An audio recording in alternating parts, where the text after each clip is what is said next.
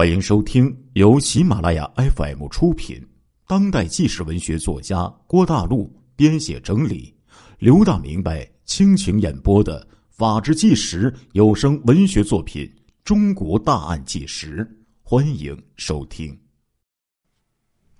不经意之间，端着这个盖碗茶的这个胖郎啊，猛然间就瞅见有一袋抛进黄河水中的一个尸块啊。没有沉进黄河之中，而是在这个船尾呢，打着旋儿啊，不往下边走，就像一股纠缠不散的阴魂。看着那一袋儿飘旋不走的黑色的尸袋儿，惊得目瞪口呆的胖郎差点将手中这个盖碗茶呀都滚落在了地上，茶水洒了一身。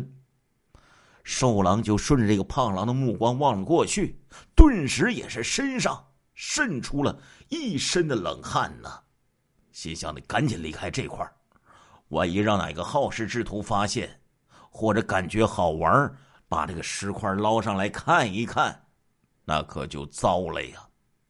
得赶紧离开这里。环顾四周，瘦狼故作镇静的喝完茶碗。之中的这个茶水之后，结完账，拎着没敢再抛弃的碎尸袋悠闲自得的就下了船。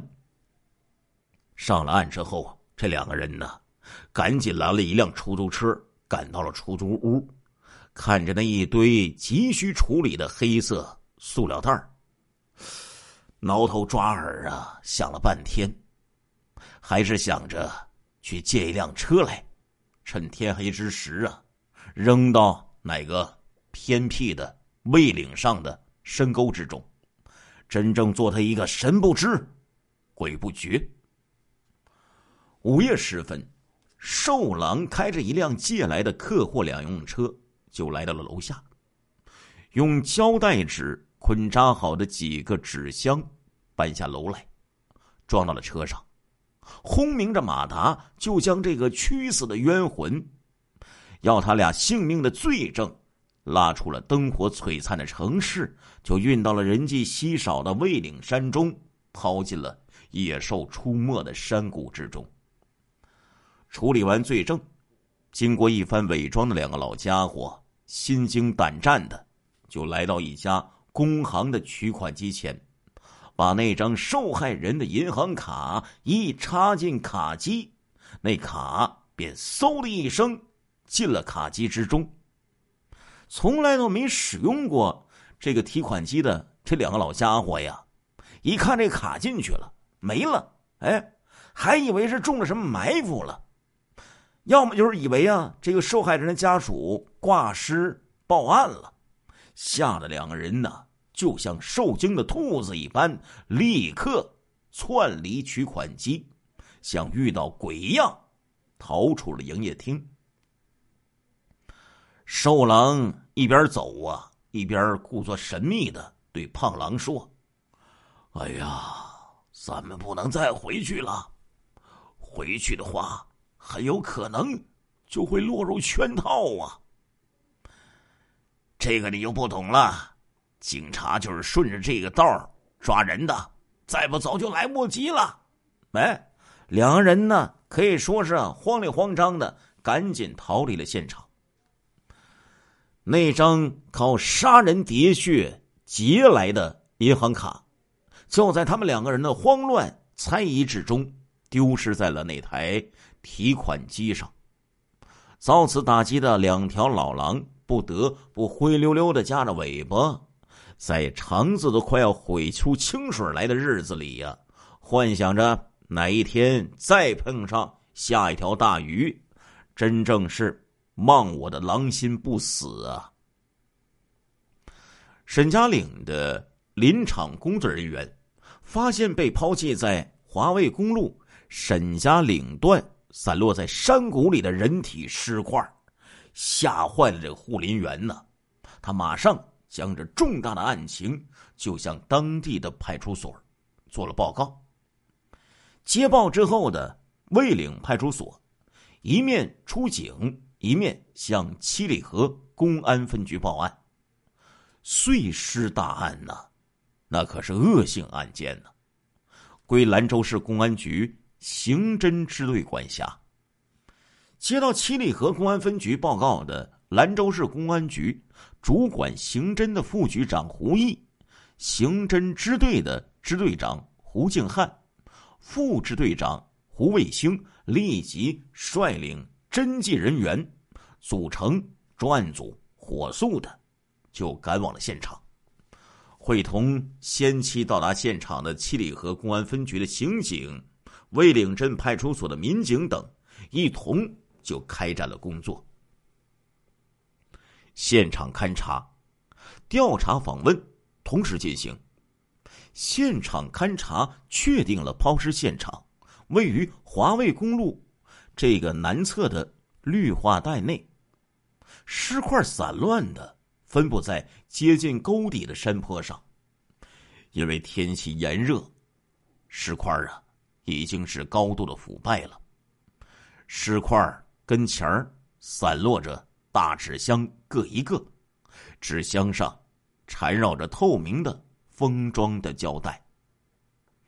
经过法医鉴定，现场发现被肢解的尸块有躯干、盆骨、大腿中段等部分，死者是一名成年女性。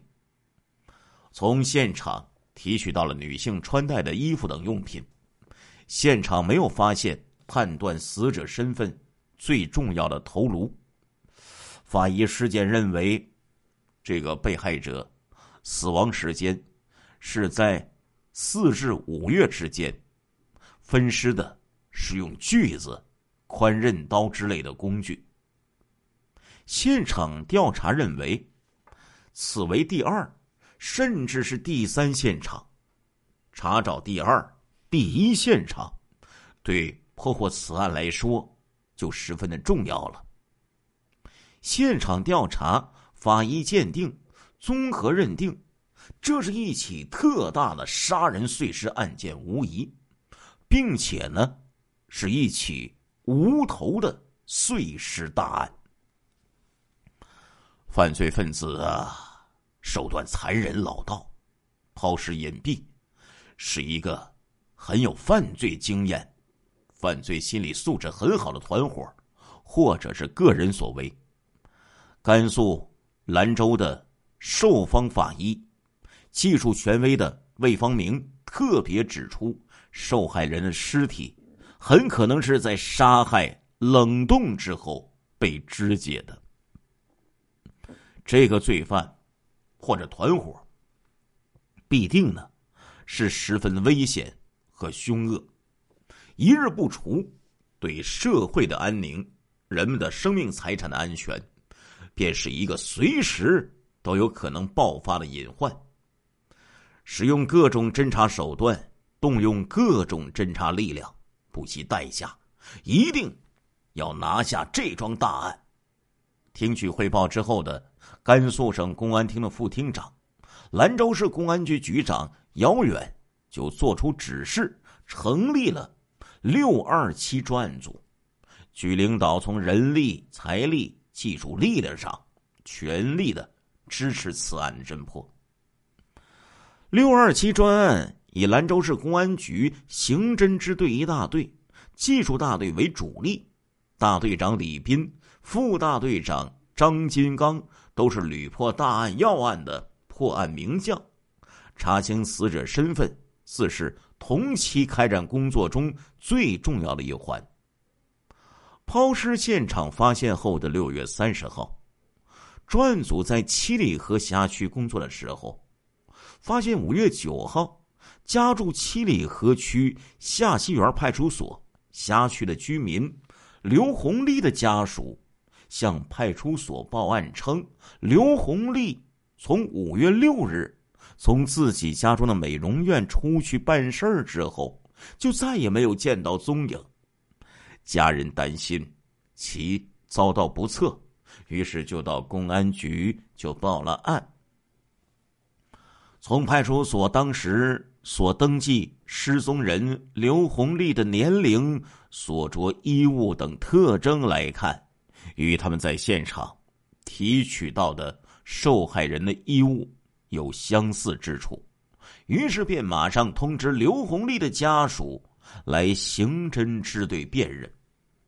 刘红丽的家属和美容院的员工在刑侦支队辨认的结论呢，是现场提取到的衣物。与刘红丽当天离开时所穿的衣物是一致的。专案组初步就确认了受害人就是刘红丽，于是便围绕此人开展细致的调查。刘红丽出生于一九六三年十月，开着一家美容院，生意还不错，平日里衣着光鲜，里外都是名牌收拾的光彩照人，属于那种看上去钱财就很富有的女人。生意人本来呢就是交游甚广，更何况刘红丽呢又是有过几次婚变的女人。一九八六年第一次婚姻的失败的刘红丽生活不错，不幸的是丈夫在一九九二年因车祸死去了。失去丈夫之后的第四年，刘红丽又有了第二任丈夫，但是这一次是失败的婚姻，五年之后就破裂了。和遇害前刘红丽一起生活的，是她现任的男友常栋。在这种复杂关系之中，套着复杂关系的案情分析会上，六二七专案组。就归纳出了几大必须破解的疑点：抛尸现场所发现的衣物是与失踪人刘红丽失踪的时候所穿的一致，但是抛在现场的尸体还没有科学的论断就是失踪人刘红丽的尸块。抛尸的地点位于华卫公路六点五公里处的。南侧的绿化带之中，这个地方地处偏僻，荒山野岭，山地公路平时呢就是青天白日，也很少有人在此走动，故抛尸此处，一两个月之后才能被发现。而这一大片林带呢，又恰好是受害人刘红丽现在。和同居男友常栋的绿化承包地带，这是偶然巧合呢，还是另有隐情呢？这个隐情又是什么呢？调查发现，刘红丽在失踪的时候，正被兰州市公安局经济侦查支队立案调查。立案调查的原委呢，是他在一九九八年承包经营兰州。一个单位招待所的时候，偷税漏税达到十九万多元。于是呢，被警方属于这个约束行为之人。五月八号啊，是警方规定补交偷税漏税税款的最后时间，而其在此最后的时间前夕突然失踪遇害，是巧合。还是存在其他什么暗道玄机呢？调查之中发现，刘红丽当日携带的银行卡中存有二十多万元。这个二十多万元的现金呢，据说是为兰州警方准备补交的偷税漏税款。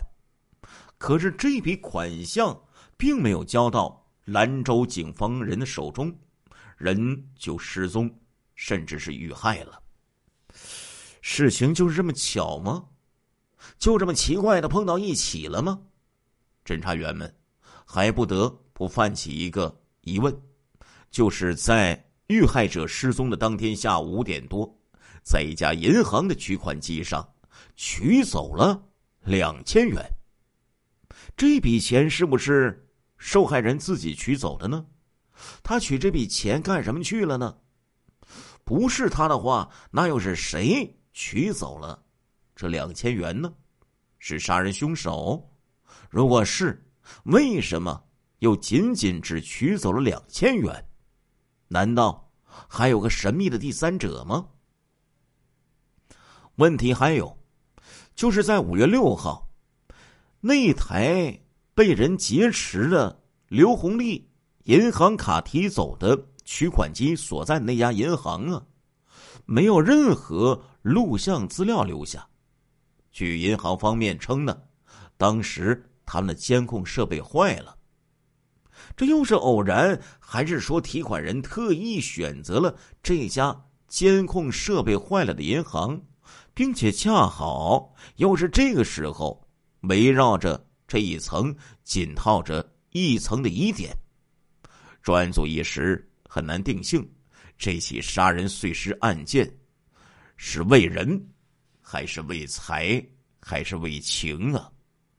甚至还考虑到那个因巨款催缴税款所累的刘红利，会不会铤而走险，来一个借尸消债，制造这起无头荒山碎尸案呢？在警方为他的遇害忙活的时候，然后自己抽身溜走，从兰州地面消失的无影无踪。换一个自由的世界，带着钱财过他逍遥自在的生活去了呢。为了破获这些疑点呢，六二七的专案组在全面开展侦查工作之时，重点就放在了刘红利周边的关系，乃至关系的关系上，特别是那些与长洞有关系的特殊人员的调查，有驾驶技术。有机会接触私人单位车辆的人员，应列为重中之重。偏远的抛尸之地呀，没有机动车辆那是不可能的。他们的胆子再大，也不会打一辆出租车去干抛尸的勾当啊。同时，警方加紧对现场勘查中提取到的尸块包裹物。两个纸箱和包产纸箱的胶带纸等物品的销售点使用范围进行调查，达到以物找人的目的。对死者身份的确认是这个案件需要破解的重大疑点之一，并且呢是为此案的侦破指明正确方向的基础。在局领导的支持下，六二七专案组为此投入了。大量的人力物力，虽然现场提取到的尸块已经高度的腐败了，明知确定受害人身份有一定的难度，但是仍然抱有一线希望的兰州警方，就将现场提取到的和假设受害人家属身上采集到的检材，派专人就送到在国内技术鉴定领域。具备先进技术条件的西安市公安局请求鉴定。亲爱的听众朋友们，这一集的《中国大案纪实》播送完了，感谢您的收听，我们下一集再见。